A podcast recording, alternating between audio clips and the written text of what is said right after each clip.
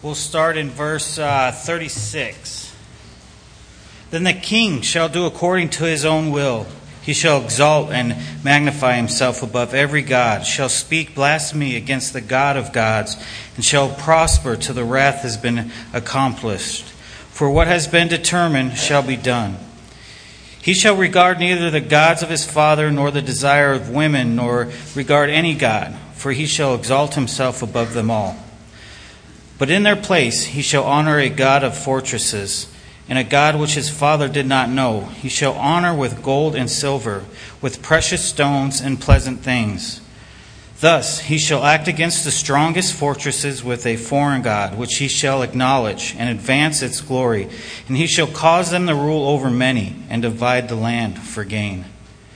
At the time of the end of the king of the south shall attack him, and the king of the north shall come against him like a whirlwind, with chariots, horsemen, and with many ships. And he shall enter the countries, overwhelm them, and pass through. He shall also enter the glorious land, and many countries shall be overthrown. But these shall escape from his land Ammon, Moab, and the prominent people of Ammon. He shall stretch out his hand against the countries, and the land of Egypt shall not escape. He shall have power over the treasures of gold and silver, and over all the precious things of Egypt. Also, the Libyans and the Ethiopians shall follow at his heels. But news from the east and the north shall trouble him. Therefore, he shall go out with great glory or great fury to destroy and annihilate many. And he shall plant the tent of his palace between the seas and the glorious holy mountains. Yet he shall come to his end, and no one will help him. Let us pray. Dear Heavenly Father, Lord Jesus, we thank you for this time. Lord, we thank you for your word. And I just ask that this morning you open our eyes and our ears, Lord God. You uh, give us an alert mind and uh, a willing heart to receive your word this morning, Lord God. I pray that you continue to anoint Jackie as he teaches us this morning, Lord God, and just be with us all as uh, we hear your word this morning and that we, uh, we use it when we leave these doors, Lord God. Let us love like you love and help us to see like you see, Lord God, and be with us, not just today, but throughout the week, Lord God, and let us uh, move in a mighty way, Lord. I just pray that you uh, just uh, use us all and uh, go out and spread the word in your name. In Jesus' name we pray. Amen.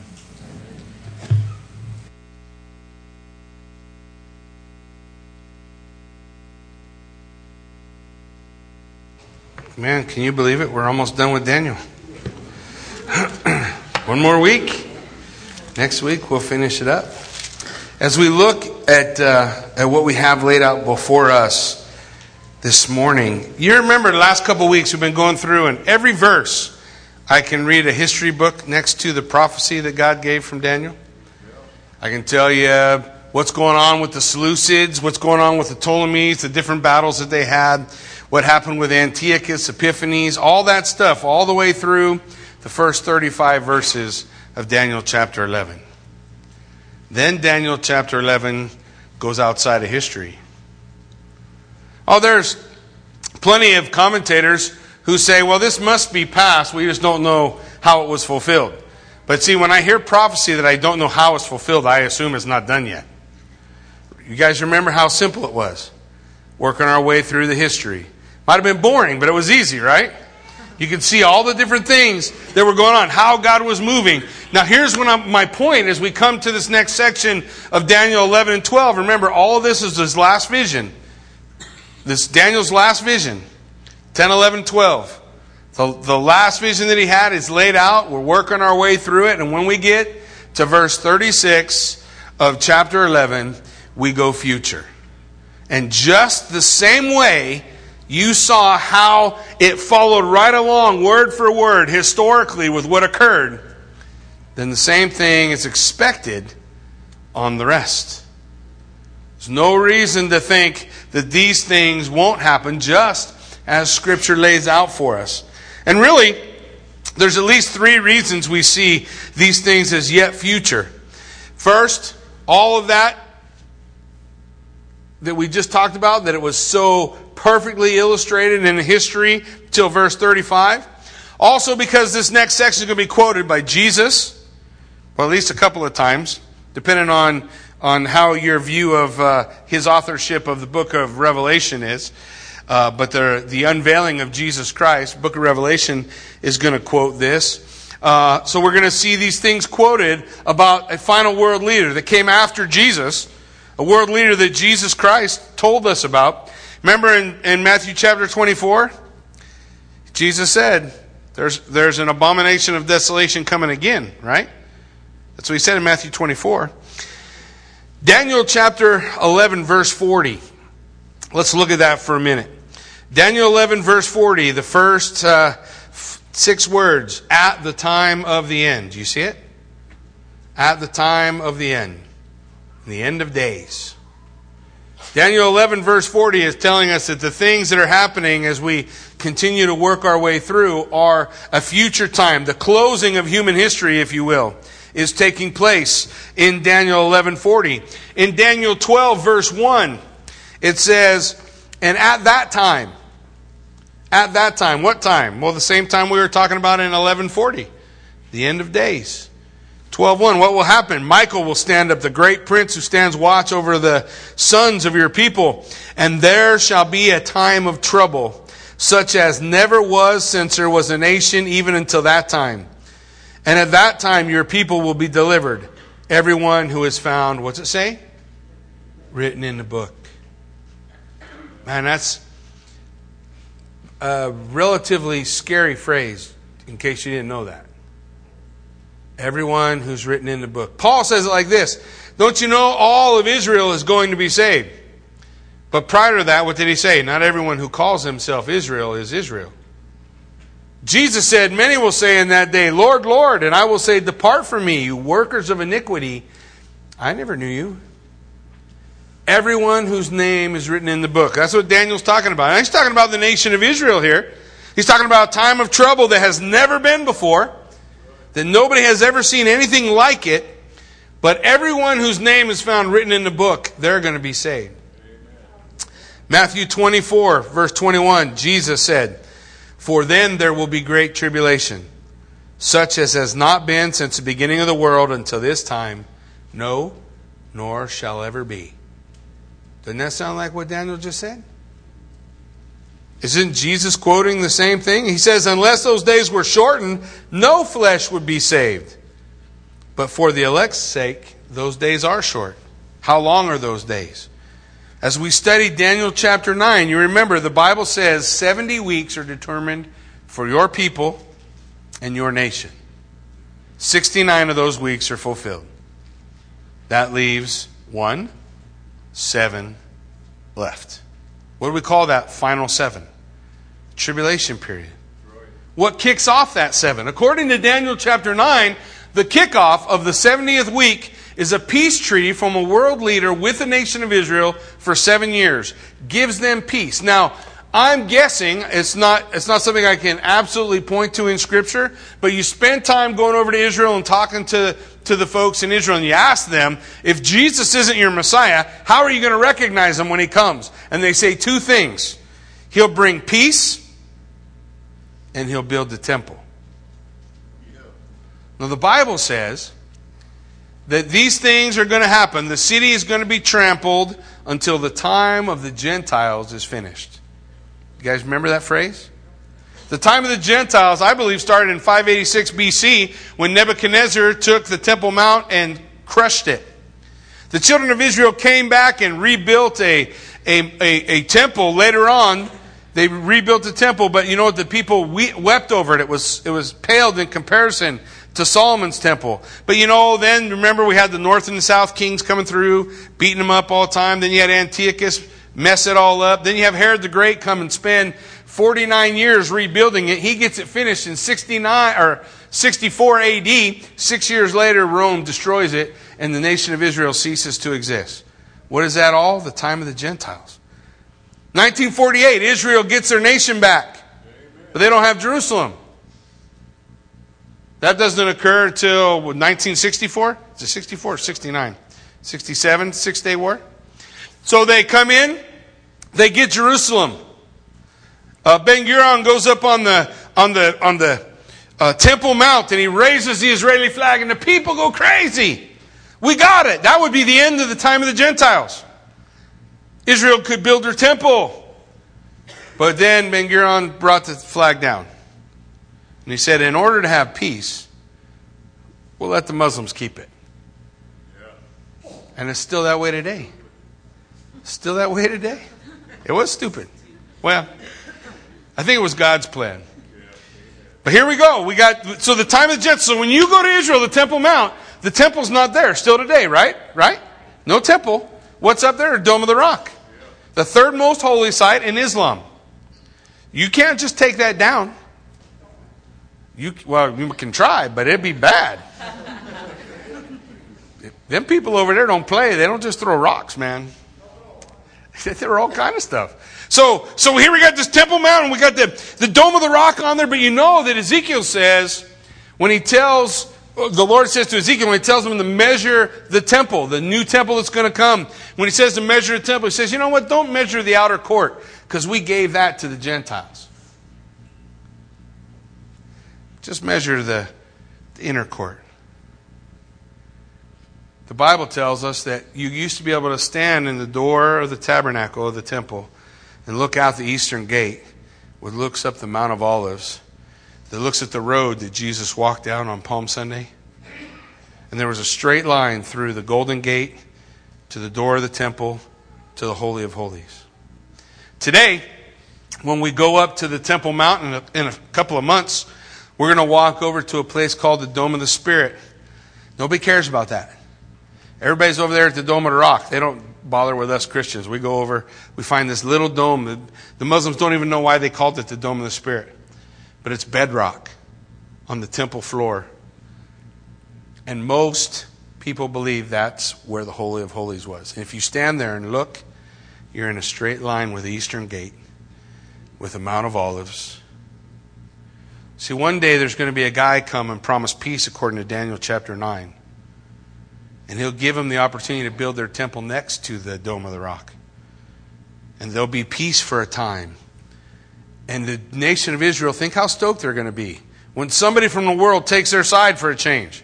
You pay attention to the news? When's the last time you see people stand up for Israel? Woohoo, go Israel! Yeah, no. You want to sit in on the UN? That's the only place I know of. The UN, bad things can happen. Israel does something, and the whole UN condemns Israel. Now, I'm not saying Israel's perfect and they're always right. I know better. They're not. They're not always right, but neither are they always wrong. Nonetheless, this guy's going to come. He's going to back them. He's going to make peace. All their people around him aren't going to want to kill him anymore, and he's going to let them build the temple. And Israel is going to look at him and say, Messiah. And when that happens, there's seven years left. The beginning of the tribulation period starts. That's what Daniel 9 says. Daniel 9 says when the Antichrist makes a peace treaty for seven years. Start your clock. And that's exactly what Daniel 11 is talking about. Let's take a look at it, guys. Let's take a look. It says Daniel 11, verse 36. He's going to tell us the character about this coming king. Check it out. It says, Now then the king shall do according to his own will. He will exalt and magnify himself above every God. He shall speak blasphemies against the God of gods and shall prosper until wrath, uh, until the wrath has been accomplished. For what has been determined shall be done. God said 70 weeks are, what's the next word? Determined for your people. That, those 70 weeks are going to happen.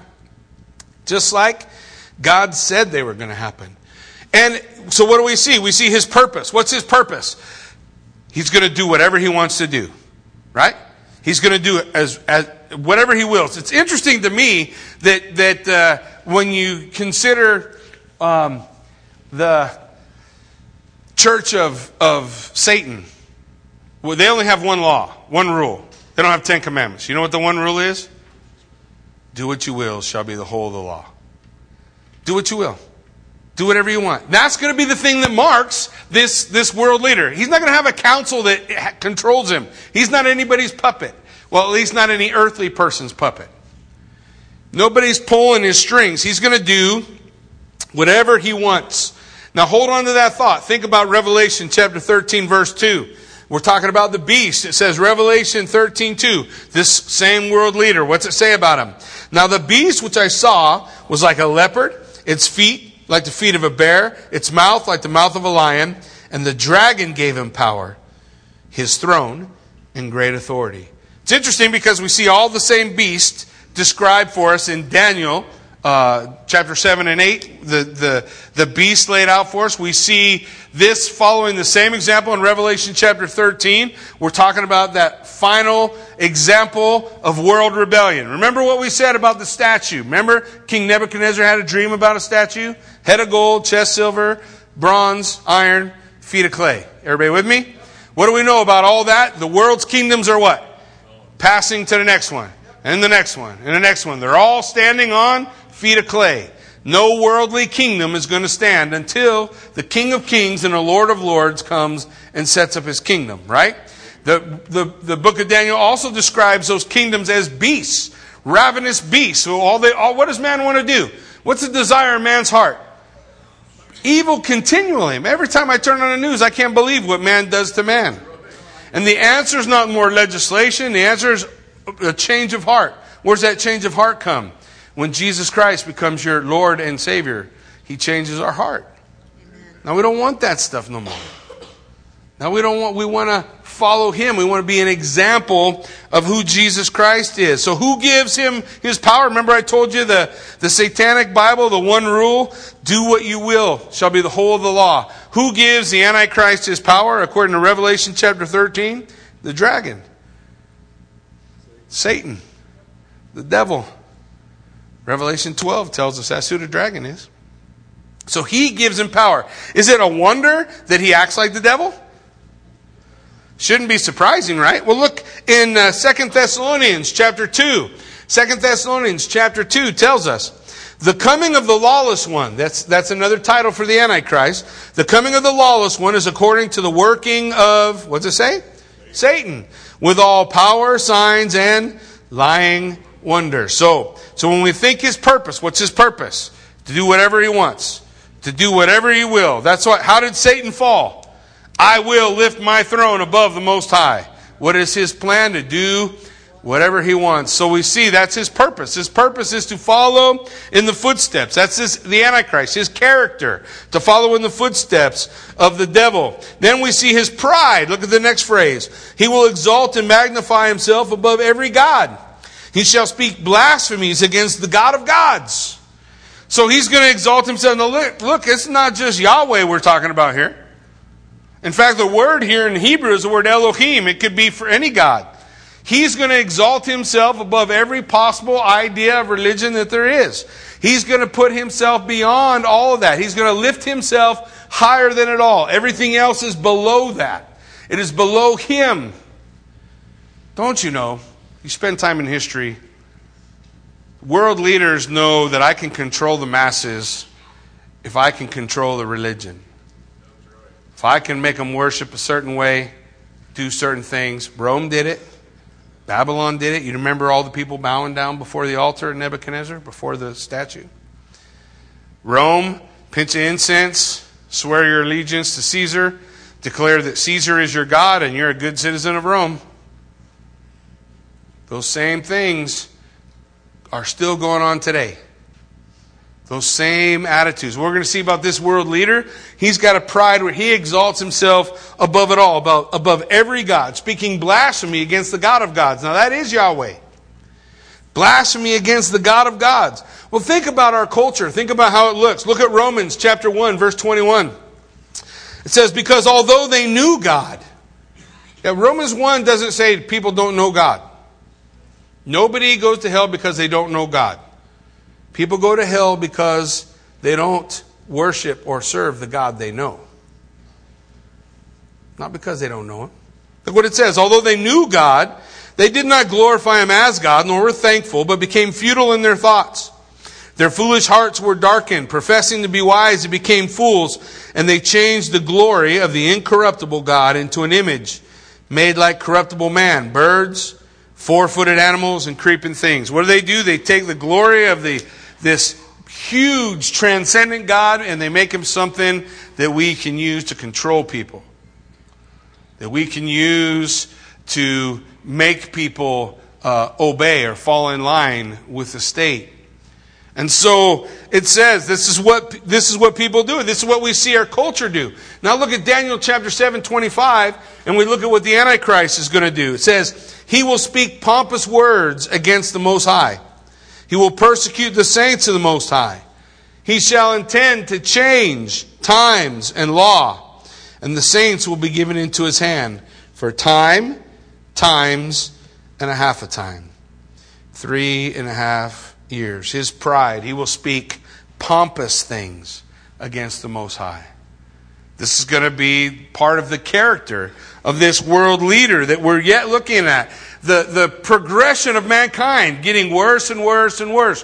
When you look at the, the, the prophecies of Daniel speaking of the kingdoms of mankind as beasts, when they get to the last beast, he can't even name it.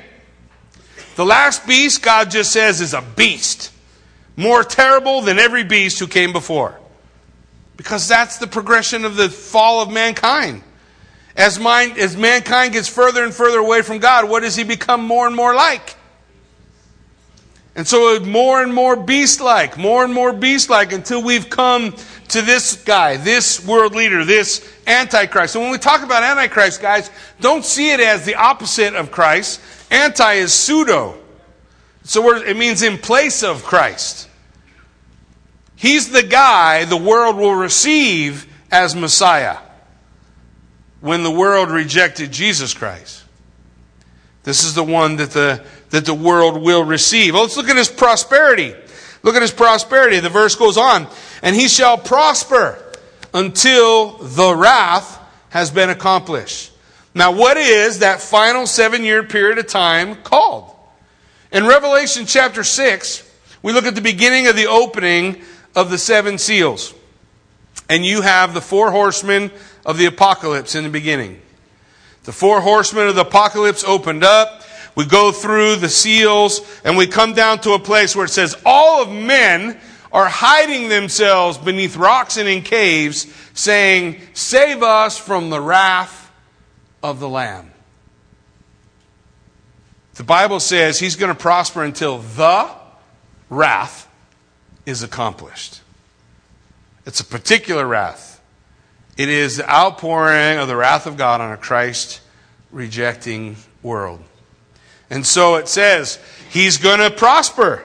He's going to prosper. Authority has been given to him, the word declares. For what has been determined shall be done. So he's going to dominate the world scene until God ends him.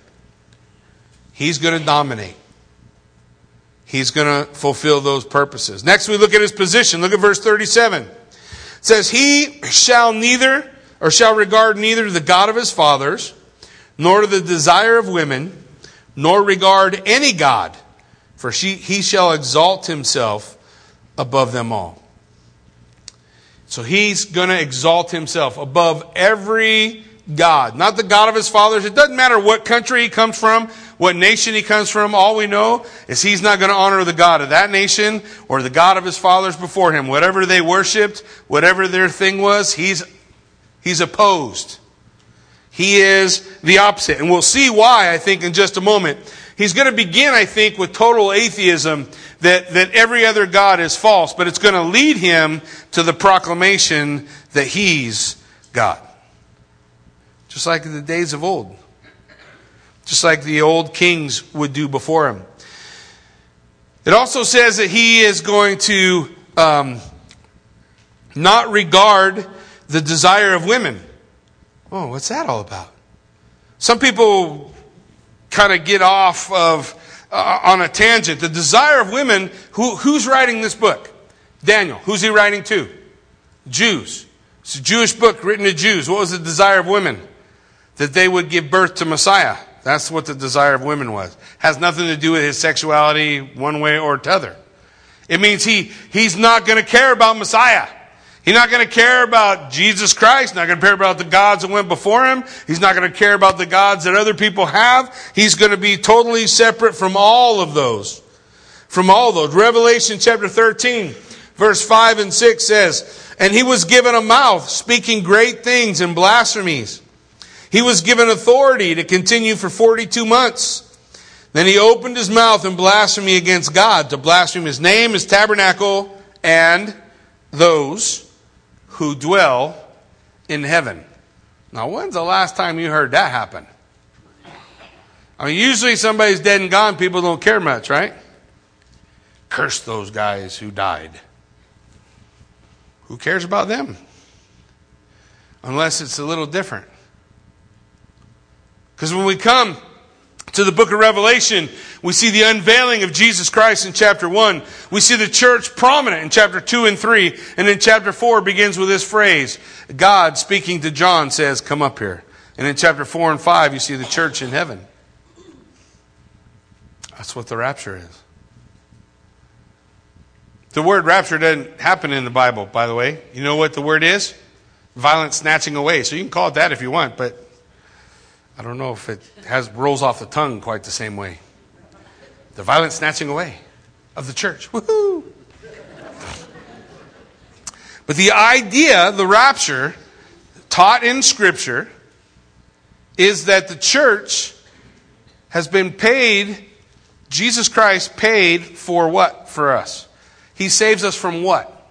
We say a lot of things. We say He saves us from our sins. He, sa- he saves us. Jesus Christ saves us from the wrath of God.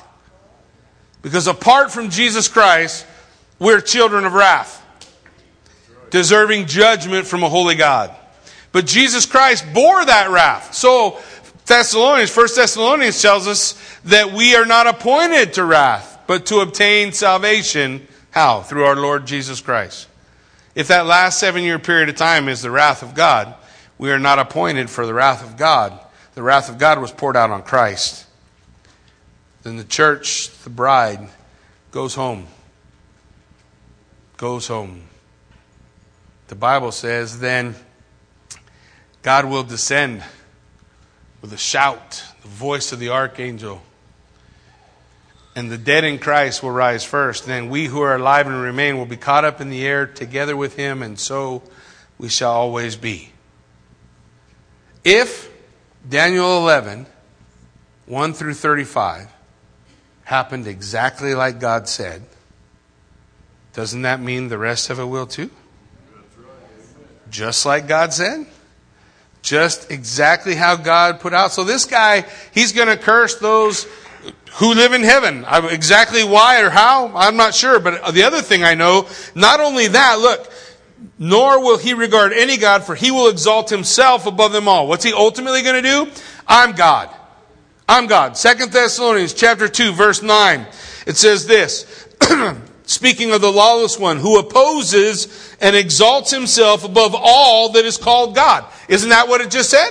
Isn't that what Daniel just said? He's going to oppose him, God. He's going to exalt himself above every God. But what did Paul go on to say? Paul went on to say, uh, so that he sits as God in the temple of God, showing himself that he is God. Now, Jesus said in Matthew 24, when you see the abomination of desolation spoken of by Daniel the prophet. We just read last time about Daniel the prophet. He told us an abomination of desolation. Antiochus Epiphanes went into the temple and set up an idol, and he said, This is God, not your God.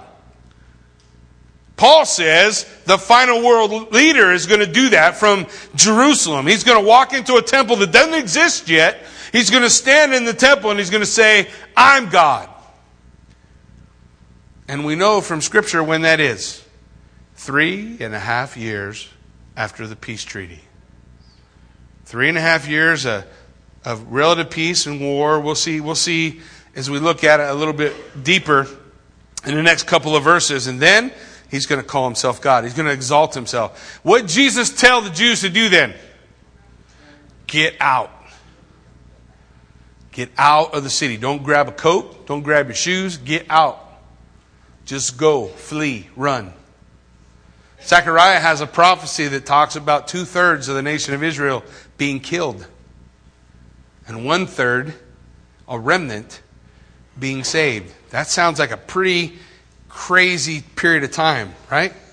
A time of trouble like no other time of trouble before.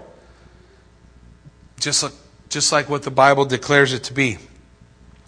So we see he's going to move into self worship. This is his position. He's going to make himself to be his God. Look at his power, verse 38. His power. But in their place, he shall honor a God of fortresses and a God which his fathers did not know. He shall honor with gold and silver and with precious stones and pleasant things. So what's his power? So, so let me back up. I was just at the midway point. How are we going to know the midway point is when Antichrist says, I'm God. But in the beginning, he's going to make a peace treaty with Israel. He's going to start building the temple, and he's going to worship a God of fortresses. What's that mean? It means he serves the God of war. How's he going to have peace? By superior firepower. Isn't that a good way to have peace? Well, it's been the motto of the United States for a while. He's going to, he's going to be really focused on his military budget. He's going to, in fact, give to his military budget all kinds of gold and silver and jewels. Who has the biggest military budget in the world right now? USA. It's not even close. It is not even close. This guy is going to be a worshiper of military might, a God of fortresses. That's going to be his goal. He wants to make sure he's powerful. And it's not, but listen, it's not a God that his fathers knew. Just think about that. I just said the United States has the biggest military budget. So before you go thinking, well, then the Antichrist got to come from the United States, it says he's worshiping a God his fathers never knew. So he's coming out of some place that's not been known as a land of war. But his attitude is going to be an attitude of a warrior, commander in chief. Man, he's going to come out to do battle. He'll regard no other God but war. And that's how he's going to establish peace. People are going to argue about, no, I don't want to have peace with Israel, but they're not going to want to stand up to him. They're not going to want to do battle. And that's how he's going to establish peace. Look at his plans in verse 39. Thus he shall act against the strongest fortresses with a foreign God, which he shall acknowledge and advance its glory, and he shall cause them to rule over many and divide the land for gain. What's he going to do? Revelation chapter 1. The very first seal is the seal of the horse the horse coming out is a guy promising peace and bringing war. Second horse of the apocalypse, war. Guy comes out on a white horse. He's, he's got a bow, promising peace. Some people think that that's a, a, a picture of the return of Christ. I, I, I think they're crazy. He comes back and immediately follows him as what? War. Immediately following him is what? Pestilence. Immediately following him is what? Death. That what follows Jesus Christ when his return? Because when I look at it, it's a little different than that. Death happens in the beginning, and then there's life. So he comes promising peace, but bringing war. How's he going to make war? He's going to make war everywhere he goes, every place he turns. Wherever he can find it, he's going to make war. Revelation 13, verse 4. So they worship the dragon who gave authority to the beast. And they worshiped the beast and said, Who is like the beast? Who is able to make war with him? Who's he going to fight? The strongest fortresses. Well, if that was today, who would that be? Well, we got to be in that list somewhere, right? We got to be in that list somewhere. He's going to make war. He's going to have military conquest. But not only that, look what else it says. He's also going to have political rewards for those who side with him. In other words, you side with him, you don't have to fight him, and he, he's going to take good care of you if you just take his side. Look, it says, He shall acknowledge and advance its glory. He will cause them to rule over many and divide the land for gain. So people who vow allegiance to the Antichrist as their king are going to be rewarded. He's going to greatly honor them.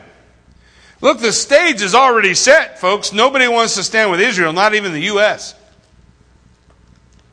The stage is already set for that, for that battle to turn, for someone to pop up and be able to bring peace. It's already laid out. The table is set, the pieces are moving, life is getting dicey. It's pretty exciting times that we live in. But if God told us exactly what was going to happen in Daniel 11, 1 through 35, then he's not going to be wrong. 36 through 12, 3. He's not going to be wrong. Exactly what he says is what's going to take place. Next, from verse 40 to verse 45, we move from the character of the king to the conquests of the king. Look what's going to happen. It says, And at the time of the end, at the time of the end, the king of the south will attack him, and the king of the north shall come against him like a whirlwind. Now, we've been doing a lot of stuff with the king of the south and the king of the north, right? So we know this is Syria and Egypt. Syria and Egypt, the same battles that we've been reading about all the way through chapter 11. If, we're, if, if in the beginning of chapter 11 the king of the north was Syria and the king of the south was Egypt, then when we get to the end of chapter 11, it does not become Russia and something else. You guys with me? Yeah, he don't know. The guy who's writing, he's telling us the king of the north, it didn't change. Still the king of the north. King of the south, still the king of the south. What's going on? The king of the north, king of the south, Syria and Egypt, traditional enemies of Israel. You come up with a peace treaty and you say, we're going to have peace and we're going to build the temple, and the king of the north and the king of the south at some point are going to say no. And they're going to move against, they're going to move against the Antichrist. Look what it says about him, this conquest. The king of the north will come against him like a whirlwind, with chariots, horsemen, with many ships, and he shall enter the, the countries, overwhelm them, and pass through. So what's going to happen? Antichrist is going to take care of business. He'll beat them and establish that peace treaty he's talking to Israel. We're in the first three and a half years again. And then look at verse 41, his presence. And he shall also enter into the glorious land. And many countries will be overthrown, but they, but these shall escape his hand. Edom, Moab, and the prominent people of Ammon. So what happens is, he's, he, he is somewhere, he sets up his world, uh, capital, whatever. Maybe it's in Babylon, maybe it's just wherever he, wherever he's at. But at this point, after he does battle with the king of the north and the king of the south, Antichrist says, you know what? I'm going to put my throne, I'm going to put my center of power in Jerusalem. So he moves into a glorious land. And he conquers all those who want to say anything different about it. Now we're right at the midway point. We know when he goes into Jerusalem to set up his throne, what's he going to declare himself to be? I'm God. And then all of a sudden, all the Jews are going to say, whoa, whoa, whoa, whoa, whoa, whoa. And, and they'll be jumping ship, running out. There'll be battles and fights and and wars, and he'll slaughter everybody except for these three people he names. What did he name? He names Edom, Moab, and Ammon. All of those are wrapped up in the same country today Jordan. Jordan has become the Switzerland of the Middle East. What do I mean? Every time somebody wants to get in a mix, Jordan says, Yeah, we'll sit this one out. And so it looks like they're going to do it again. There'll be a ruckus down there, but Jordan's going to sit it out. So they're going to be okay.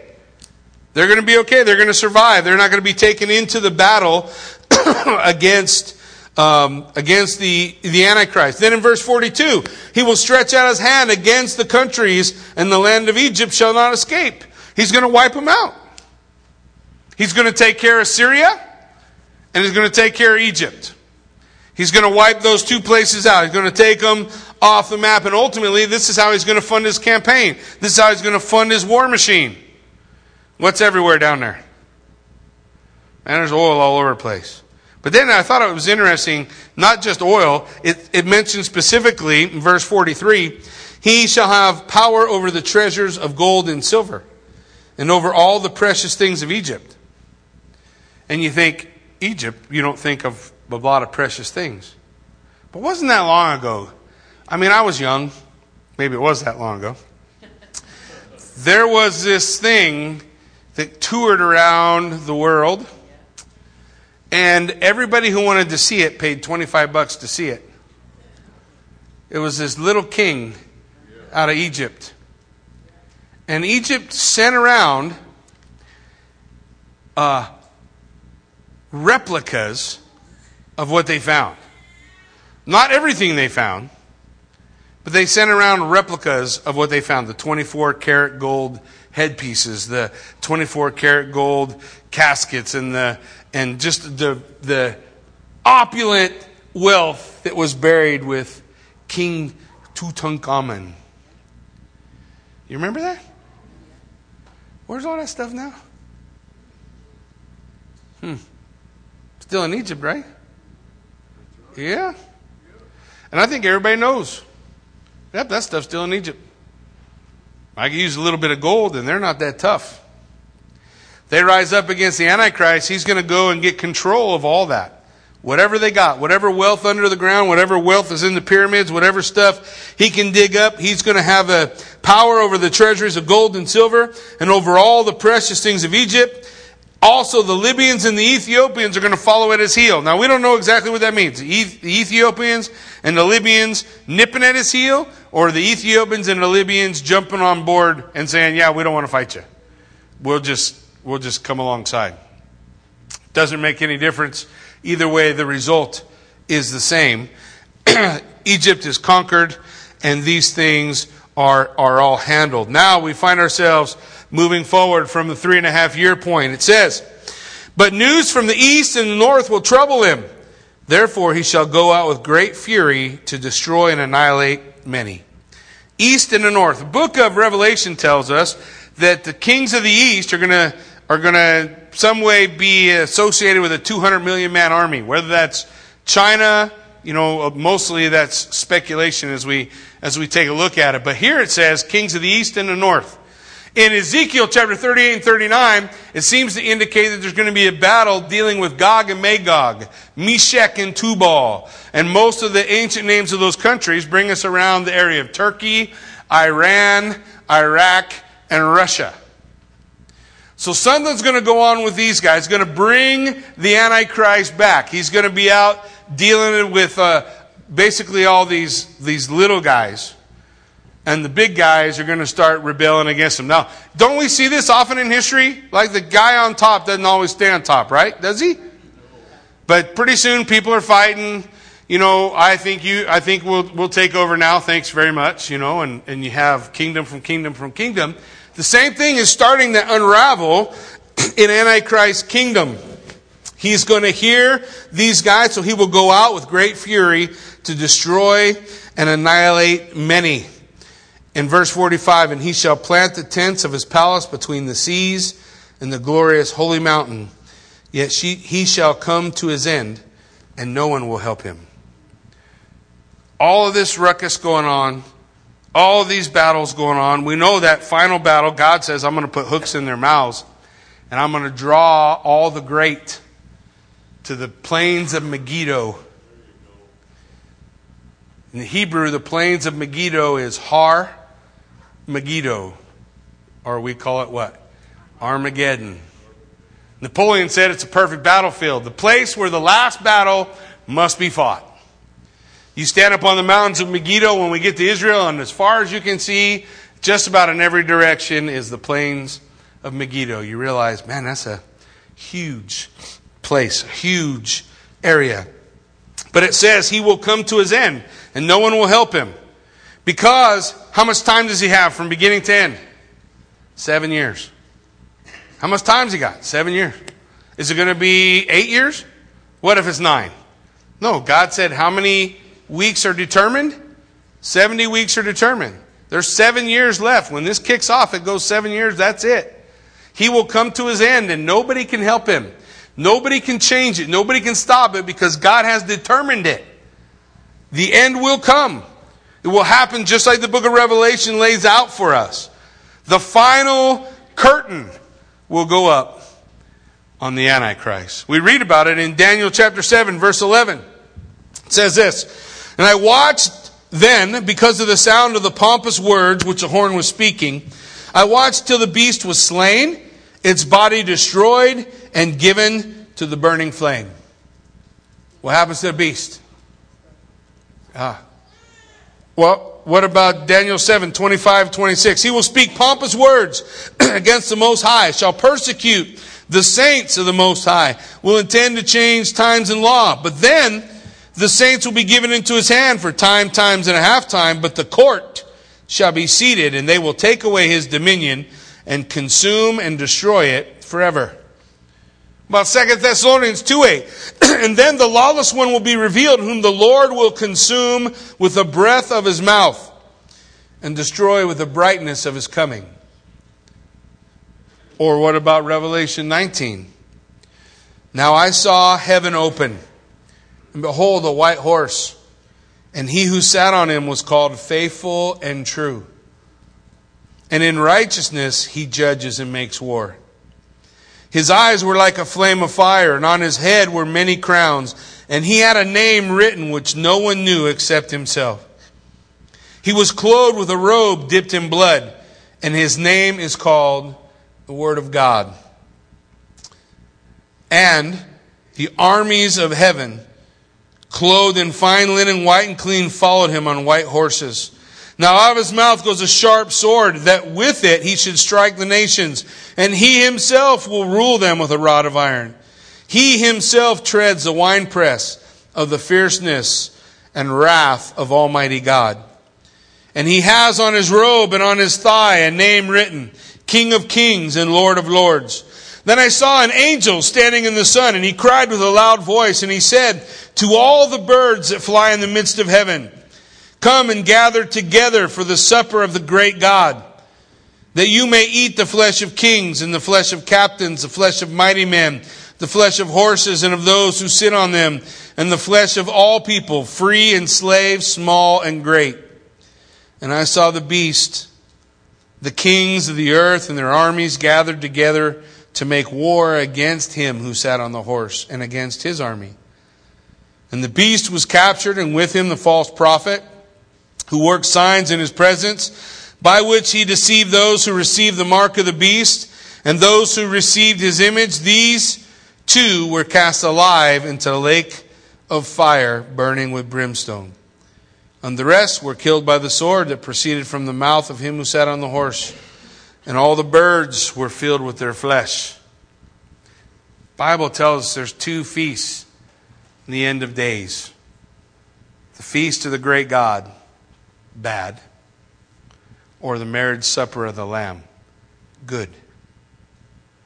Do you remember that the Bible tells us that a king sent out invitations to people to come to the wedding feast? But people said, I can't go. I'm too busy. I got too much stuff going on. I really don't have time for this now. So the king got frustrated and he sent more. And the scripture tells in Matthew 22 they killed those servants so the king wiped them out and said, Go to the highways and the byways, wherever you will go, and invite whosoever to come. Man gets to choose what feast he is at. You get to pick. Today is the day, now is the time. The invitation has gone out. But there's only one way to come into the wedding feast. There is only one way. Remember, the king was looking around and he found a man who didn't have his wedding garment on. and he said, Friend, why are you here without a wedding garment? And the guy didn't have an answer. Now, before you put something weird on that idea, keep in mind when they were invited in, they walked through the door, and right there at the entrance is a big box full of wedding garments. And a big sign over the door that says, Put a wedding garment on if you're going to come in. So you reach over and you put it on. And what's that wedding garment? White as snow. And you put it on and it makes you all clean and snazzy so you can go in to the wedding feast. But there's a guy in there without it. And he doesn't have an answer for why he doesn't have it. One was supplied, but he didn't take it. So the king takes him, binds him, and throws him outside where there will be weeping and gnashing of teeth. There's two feasts the Bible talk about them. Everybody's going to one or the other. We get to choose.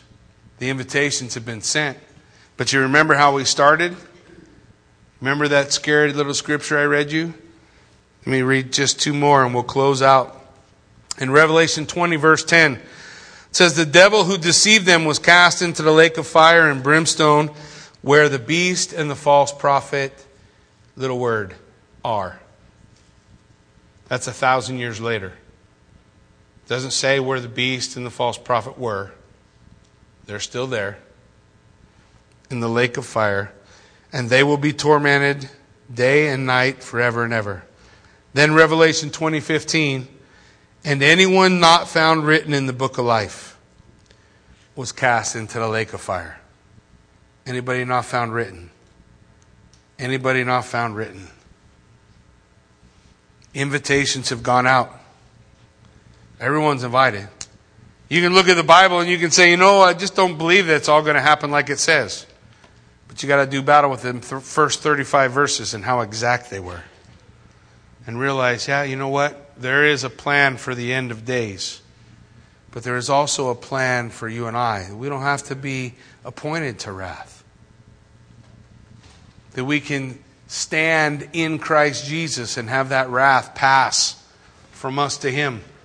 That was the symbolism that we had even as we looked at the Lord's Supper. Jesus paid it all.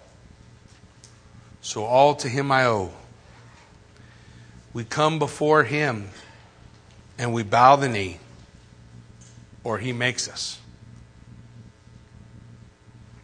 But the choice is still ours. What feast you want to go to? One of them sounds good. One of them not so good. But at the end, it all comes down to this. Are you willing to do whatsoever he wills? Oh, or is it the other way? Do what I will shall be the whole of my law. I'll do what I want. I will not be in submission to any other, or I'll bow the knee to Jesus Christ. Today is the day. Now is the time. Why don't you stand with me? Let's pray.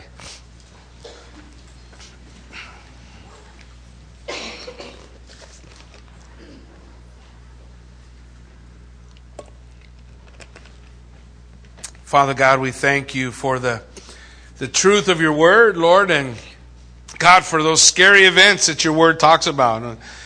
Maybe we comfort ourselves with saying, I got time. I don't have to worry about that. I got time. I don't have to think about that. But every day, I get news about somebody who thought they had more time. We really don't know how much time we have. But I do know that the God of the universe has sent forth invitations to the wedding feast, the marriage supper of the Lamb. And all we got to do is put on a wedding garment and walk in. And how do we put on the wedding garment? We receive Jesus Christ as our Lord and Savior. We bow the knee.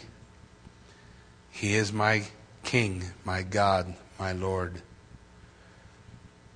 In order to do that, I got to repent. I got to let go of all those things I'm holding on to that I think are going to satisfy. I got to repent from my sin, turn away from the world, and turn to Christ.